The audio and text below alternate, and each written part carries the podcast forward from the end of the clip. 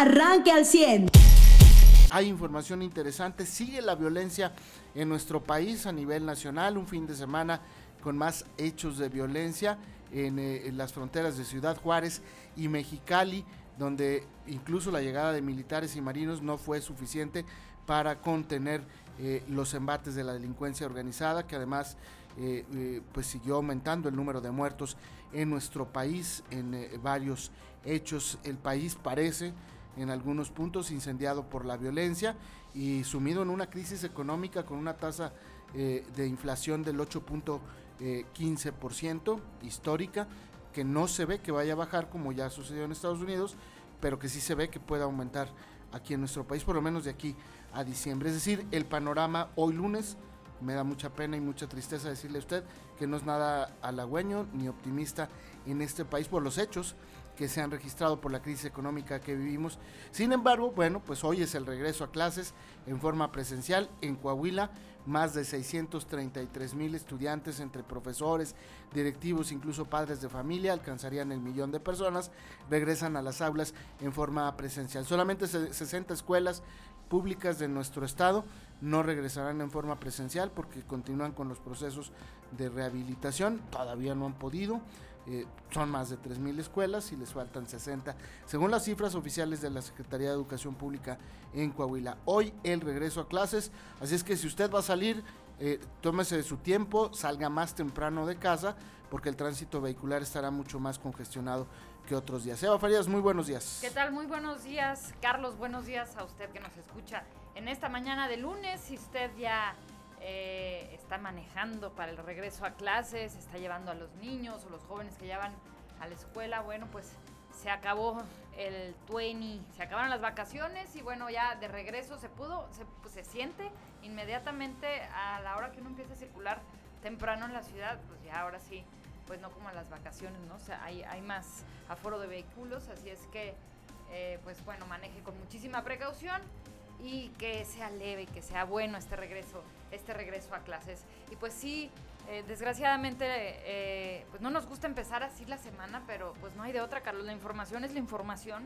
y así fue como, como sucedió durante el fin de semana y pues lo que llamó la atención, ¿no? Este video que estuvo circulando por redes sociales de la alcaldesa de Tijuana, Montserrat Caballero, en la que de- le dice, dice a los delincuentes, cobren a quienes les deben, cobren a quienes les deben y no a los ciudadanos. Al lado de un militar. Es decir, ella, ella no piensa restablecer la ley.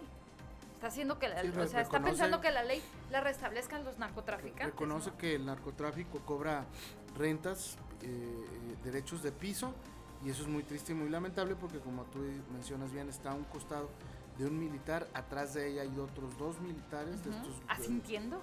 Exactamente. Pero el problema es que con, incluso con la llegada de estos militares, pues la situación no ha cambiado. En Ciudad Juárez, el sábado encontraron dos eh, elementos de la policía de, eh, ministerial del estado de Chihuahua asesinados, encostados. Entonces, es decir, la ola de violencia no ha cambiado y por el contrario, con este tipo de declaraciones, pues se le da más poder justamente al- a la delincuencia organizada. Y, y como dices, una alcaldesa, una alcaldesa flanqueada por el ejército, legitimando públicamente la actividad económica del crimen organizado, la- la- el uso de la coerción también por parte del crimen organizado, el cobro de piso por parte del crimen, legitimándolo al lado de un militar que estaba asintiendo con la cabeza mientras ella lo decía.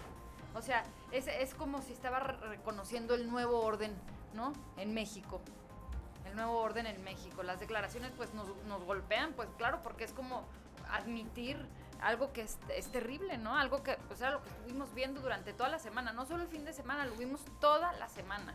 260 muertos se estiman en lo que va del mes. Buenos días, José Buenos días. Eh, sí, pues eh, la, la ola, insisto, hay ciudades de este país donde está incendiado.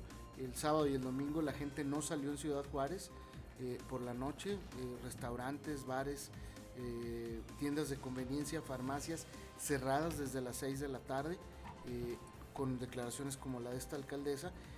Y, y, pues a nivel federal no hubo reacción, es decir, eh, como, como que no pasó nada, ¿no? No, O sea, salieron, andaba en Monterrey. salieron a, a hacer gira en Nuevo León y en, en Torreón. eh, y no, como que no pasó nada. Es decir, pues ya mandamos unos soldaditos allá a Ciudad Juárez y a Mexicali. No pasó nada. Mariano, buenos días. Muy buenos días. Y pues digo, nada más destacar que esta alcaldesa, la de estas desafortunadísimas declaraciones, que pues que sí, digo, en este, además en este señalar, cobren las facturas al que, a los que se las deben, se le olvida que muchas veces el crimen organizado no es que cobre con los que comercia y no es que cobre con los que con los que hace trasiegos, a ver, es que cobra donde quiere extorsionar y extorsiona donde hay ciudadanos que trabajan. Entonces se le olvida esta alcaldesa que decir cobra las facturas es decir, nada más vete contra los que ya extorsionas, ¿no? No te vayas contra las familias, es decir, respeta a, las mamás y a las abuelitas de los delincuentes y de los narcos, ¿no? Este, pero eh, pero pues, cobra las facturas a los que te las deben.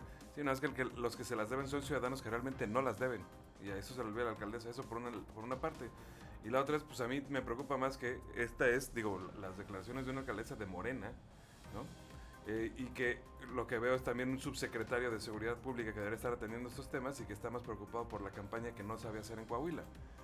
Y eso es muy preocupante porque vemos la situación del país y vemos que la persona que estaría o debería ser responsable de resolver y cuando, digo, cuando menos atenderlo cuando menos diseñar la estrategia para para contrarrestar lo que está haciendo el crimen organizado, que lo que hoy demostrado es que está teniendo reacomodos y este reacomodos que pueden afectar a todo el país y lo pueden poner así en vilo y que no hay una estrategia de seguridad de respuesta. No hay ni un solo comentario por una parte de la autoridad de ante los hechos que estamos viendo, este, vamos a tener esto. O sea, sí mandan más elementos, no una estrategia. Nada es como decir, pues ya hay más personas.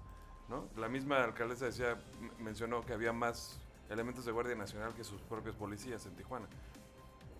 Es lo que se quiere plantear en este país, que hay una necesidad de la Guardia Nacional militarizada.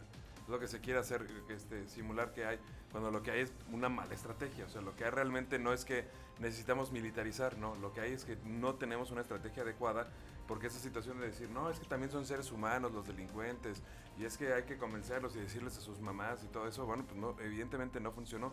Y es lo que quieren venir a traer aquí, y eso es muy preocupante, porque si aquí hemos gozado de una tranquilidad de un cierto crecimiento económico a diferencia del inflacional del país y todo lo demás, es debido a la, a la manera en la que están haciendo las cosas aquí, la forma en la que se hacen las cosas aquí. Lo, lo decía el propio secretario de Desarrollo Social, nos convendría a nosotros realmente coahuilizar al país, no que se morenice Coahuila, ¿no? Y morenice me refiero a las, porque son el partido donde han emanado las autoridades que han estado encargadas de esto en los últimos años. Las que han pedido maten pero poquito, ¿no? Es decir, cobren sus cuotas. ¿Cómo cobran las cuotas del crimen organizado? Matando, aventando bombas molotov, disparando contra civiles. Digo, con gobiernos que le piden, ajá, háganlo, pero nada más, así como que más enfocados. O sea, que no se les salgan balas hacia civiles. Dándoles niños que mataron estos, y, y, como decías, eh, Carlos Eva, con el ejército a un lado con eh, autoridades estatales de fiscalía y con las autoridades militares. Y sí, claro que esto es el, el, Nerón quemando Roma, ¿no? Para justificar eh, la persecución de los, de los cristianos. Bueno, aquí es incendiando México para justificar la militarización del país. Ahora, eh, hay, hay, varias, digamos, varios vertientes de análisis en este tema de lo que ha sucedido en Ciudad Juárez y en Mexicali. otro de los análisis es que eh, el crimen organizado ha decidido establecer una cadena de, eh, hechos eh, relacionados a terrorismo contra la ciudadanía con el fin de demostrarle al gobierno que tiene mayor capacidad y que en las negociaciones tienen que ser incluidos todos los grupos del narcotráfico. y algunos de los análisis que yo leí este fin de semana pues hablaban de la protección que hay en este caso del gobierno federal al cártel de los hijos del Chapo Guzmán. Y también se habla de extradiciones, ¿no? Posiblemente extradiciones de, los líderes del cártel Jalisco Nueva Generación y que era también lo que los tenía así alterados. Y, que no había un nivel de negociación como, como lo había con este cártel de los Chapos, ¿no? Entonces es una reacción del cártel Jalisco Nueva Generación en estados donde tiene presencia eh, y fortaleza y, y en estados donde quiere ingresar aparentemente al control también eh, el grupo de El Hijo de los Chapos, eh, del Chapo, perdón. Eh, puede haber varias lecturas. ¿A quién le conviene un país incendiado, como decía Joselo? Pues parece que a la delincuencia organizada y parece que en este caso a la no organizada a través de la política y el gobierno.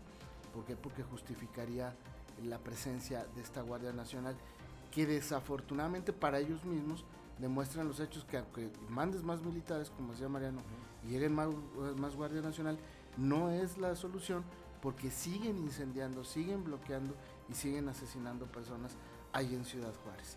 Eh, eh, y con las declaraciones de... No solo fue esta alcaldesa de Ciudad Juárez, ¿eh?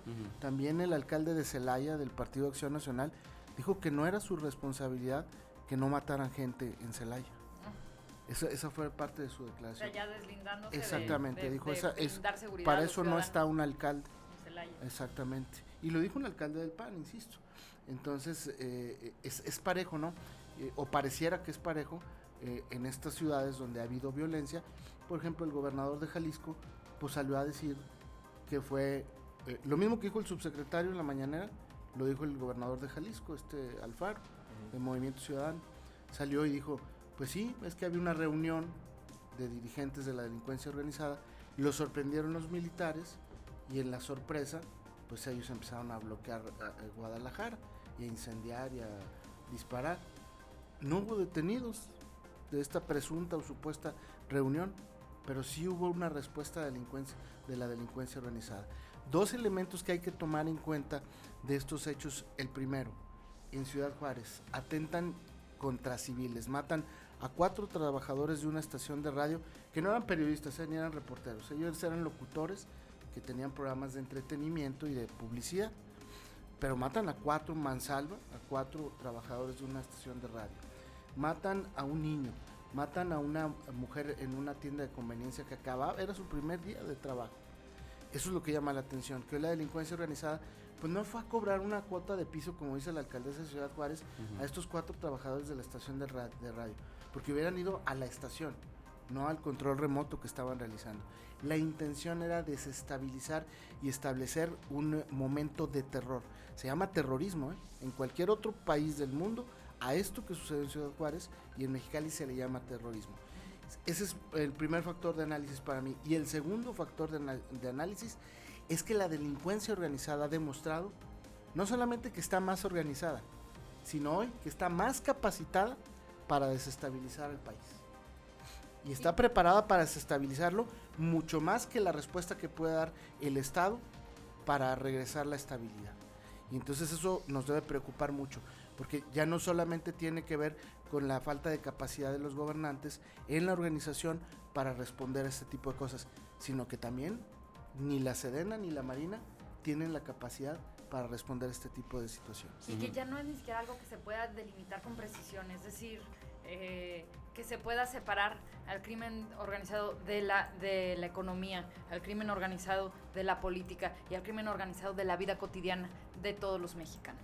Y pues, eh, insisto, el tema está como para analizarle y, y pensarle bien.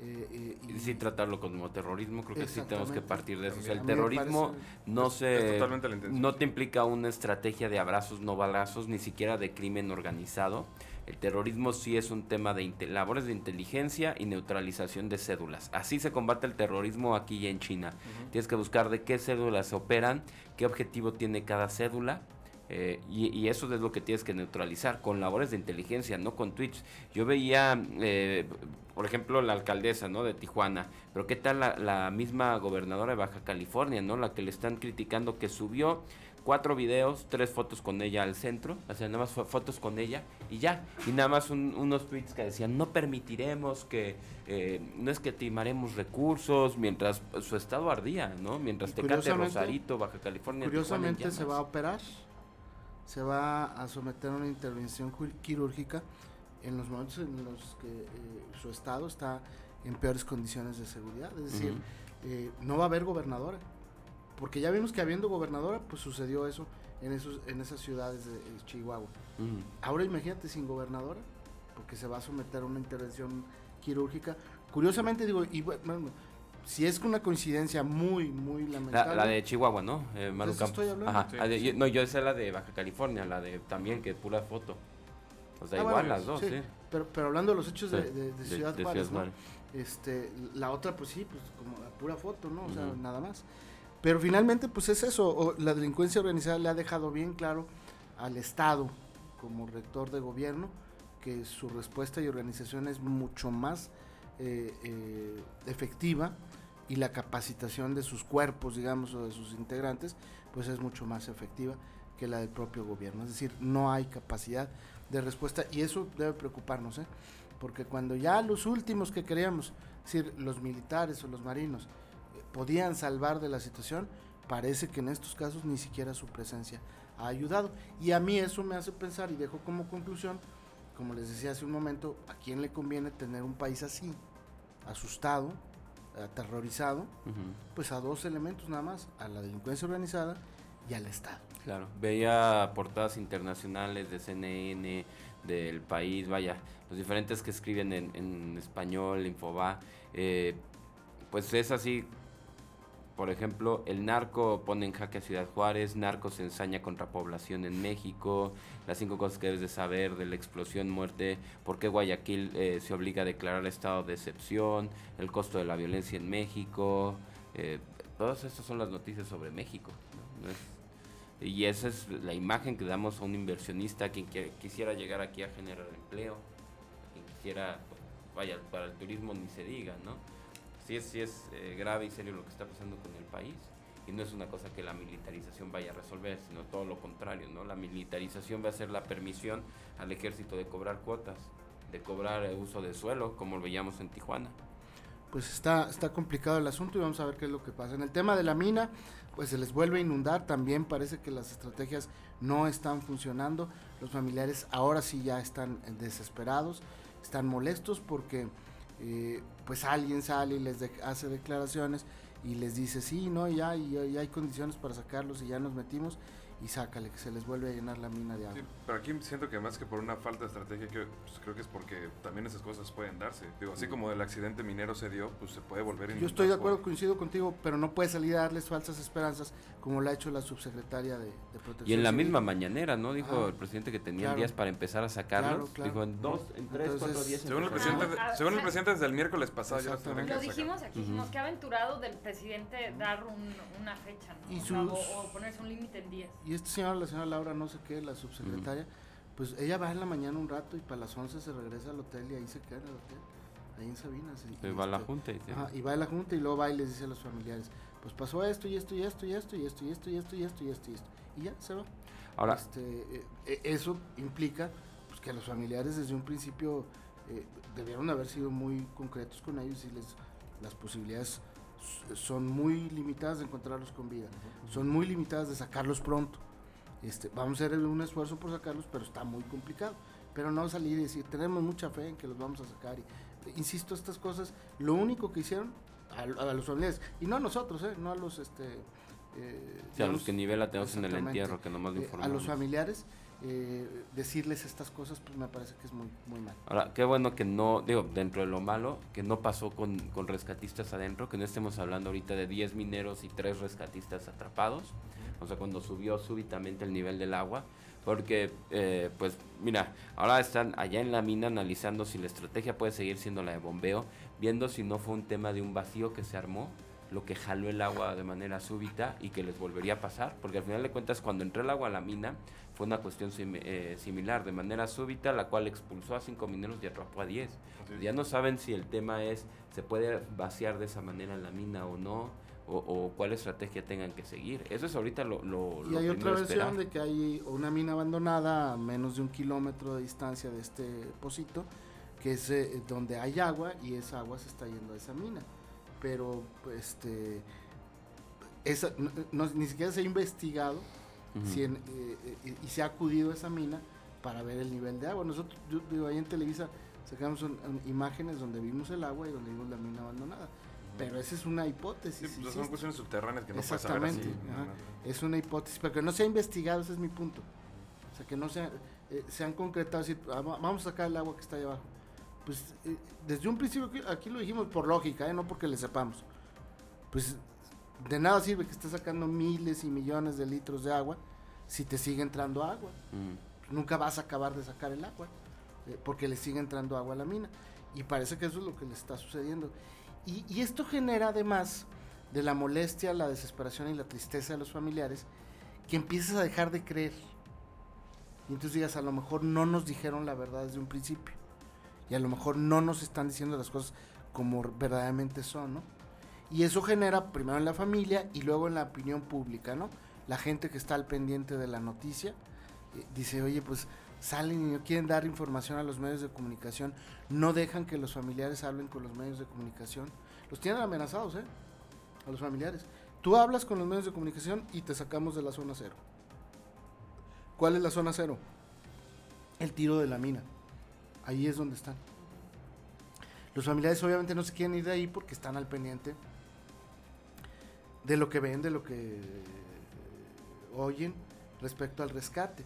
Entonces salen y por eso no quieren hablar con los medios. Yo pregunto, ¿por qué el gobierno federal no quiere que no quiere que se hablar con los medios? Esta subsecretaria informa a través de la mañana y tan, No acepta entrevistas. El presidente vino y vamos a intentar sacarlo. No dio entrevistas. Los únicos que han dado entrevistas es el gobernador de Coahuila y el, el secretario de gobernación, de gobierno. Fernando Las, aquí en Coahuila. Diario. pero es el punto, ¿qué, ¿qué, esconden pues? ¿Por qué no dar información? ¿Por qué no dejar que los, los familiares de, de, estas personas atrapadas hablen con los medios? ¿Qué esconden? Esa es mi pregunta. ¿A qué le tienen miedo? A, a, que se diga que están enojados, que están molestos, pues eso ya lo sabemos y no va a cambiar. Entonces, pues va a estar muy crítica la semana en este tema de la mina porque parece que no tienen estrategia tampoco eh, o que la que aplicaron por lo menos pues no les funciona. De estos temas y más les vamos a platicar esta mañana, hay mucho mucho que informarles, en los deportes también fue eh, una fecha más de la Liga MX, estuvo 2-3 entretenida. Este, y, también, bueno, pues. De pretemporada de NFL. Ya empezó la pretemporada de NFL, gracias a Dios. Hubo partidos buenos, ¿eh? El de los Steelers. Oye, le ganó el América Pumas. Sí, no, Pumas, le de nada le servirse a Europa. agarrar la fiesta. Los titulares, de verdad, que, le ponen ahí a, Pumas. Oye, es que primero te vas a recibir un 6-0. Luego te quedas en la fiesta hasta el martes, miércoles. Y regresas crudo a que te den otra bailada. A que no vas a chino huerta, corra. Sí, le han cantado nueve goles en una semana. Y venía invicto, ¿eh? O sea, nomás fue por irse al, al desmadre a Barcelona agarrar la fiesta. Este, la verdad es que América jugó muy bien, ¿eh? Mm, ¿Y Pumas no corrió? Eh, me parece que... Eh, a ver, fuera del chino Huerta, ¿quién viste? Sí, no están plantados. Sí, pero ese chino es malísimo, ¿eh? No, hombre, este, ese se llama garra y se llama morirte Pero en la ¿de qué te sirve si no metes un gol? Y él es delantero. No, pero, pero, fue el más cercano a meterle un gol al Barça. no, no, no, pero estoy hablando del América, ¿eh? tan mal partido que lo sacaron al final.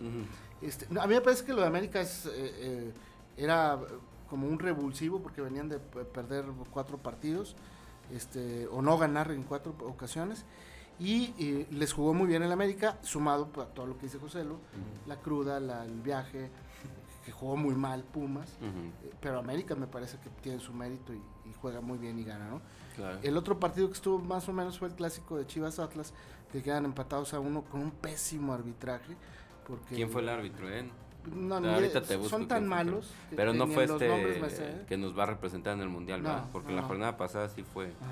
No, es tan, eh, tan malo este pobre muchacho. Y el Varo, una vez más, pues no lo. Mm, siendo factor. No lo respalda, como, ah. como decimos en el barrio, ¿no? Pero bueno, estuvo entretenida. Y lo el regreso de la NFL, a mí me gustó mucho el partido de Steelers contra Marineros de Seattle. Y en el último cuarto, faltando cinco minutos, iban 25 a 25. O sea, muy parejo. El otro partido que estuvo bueno fue el de los Rams contra San Diego, allá en el Sophie Stadium. El de Raiders, ¿qué tal, eh? Está jugando todo fue, Pero ese ¿eh? fue el jueves. Este, el, no, el de ayer, el de Raiders de ayer. No, Raiders jugó el jueves. No, ayer. Pues ¿Raiders vikingos? Ese fue el jueves. A lo mejor viste la repetición. No, fue ayer, de verdad. Ajá. Este, porque sí, jugaron, eh, ellos fueron el primer juego de pretemporada. Pero bueno, este, está entretenida la NFL. Juegan muchos eh, chavos que se están probando, eh, muchas eh, selecciones colegiales que agarraron los equipos. Y es el momento de ganarse el puesto, ¿no? Entonces los entrenadores como que ven en estos partidos, pues quién, quién trae talento, quién trae capacidad y quién trae ganas, ¿no? Entonces por eso se pone más interesante la NFL. Y hacen jugadas que no hacen normalmente pues en, en temporada normal, ¿verdad? Porque no se pueden arriesgar tanto. Así es que le vamos a dar también los resultados y eh, platicaremos también en los espectáculos. ¿Saben que la producción del concierto de los Bookies es la misma producción que va, va a tocar el concierto de Guns N' Roses en Monterrey? El costo que tiene es como de Oye, pues los Bookies tienen un mega show en Las Vegas. Por eso te digo, entonces Eh, va- el concierto de Monterrey de los Bookies va a ser el 10 de septiembre en el estadio de los Sultanes de eh, Monterrey. Eh, traen como 25, no, no sé cuántos miles de dólares en producción. Y es no es la misma producción, obviamente, de lo que, hace Guns N' Roses, pero tiene el mismo costo y es el mismo tamaño. Yo lo comparo, obviamente, con Guns N' Roses porque, pues ya ves que este Axel es medio este, sangroncillo. Y, y- y- y sí, y ponen un, un backstage o, un escenario eh, que debe ser muy impresionante para los que van al concierto, porque es parte de lo que vende Guns N' Roses. Pero en el caso de los Bookies, dije yo, pues, pues con unas bocinas, unas lucecitas y con eso, ¿no? No, traen un- una producción bien, bien eh, interesante y bien ambiciosa. Y, y el 10 de septiembre es el concierto de los Bookies, allá en el estadio. De los Sultanes de Monterrey, ahí entre Sanico y Monterrey. Oye, Bien. Charlie, el día de hoy también esperamos en la conferencia de prensa del presidente de esta mañana que se anuncie quién es la persona que va a asumir como secretaria de Educación o en la Secretaría de Educación. Nos Aprovechando que es regreso a clases, ¿no? Sí, regreso a clases, eh, nueva secretaria, o bueno, no sabemos, este, nueva persona que asume en la Secretaría de Educación. Y aparte arrancan con una protesta de maestros allá fuera del Palacio Nacional. ¿De coordinadora Del, o de del sindicato? programa de Prep en línea. Mm. Los maestros de- del programa de Prep en línea se están manifestando allá fuera del Palacio. A ver qué sucede. También empiezan ya las consultas del TEMEC por los diferendos con Estados Unidos y Canadá en materia energética. Entonces, bueno, pues habrá semana activa, ¿no? En ese tema. Usted ya está informado. Pero puedes seguir recibiendo los acontecimientos más importantes en nuestras redes sociales. Nuestras páginas de Facebook son Carlos Caldito Aguilar, José Lo de Velasco y Mariano de Velasco. Al 100.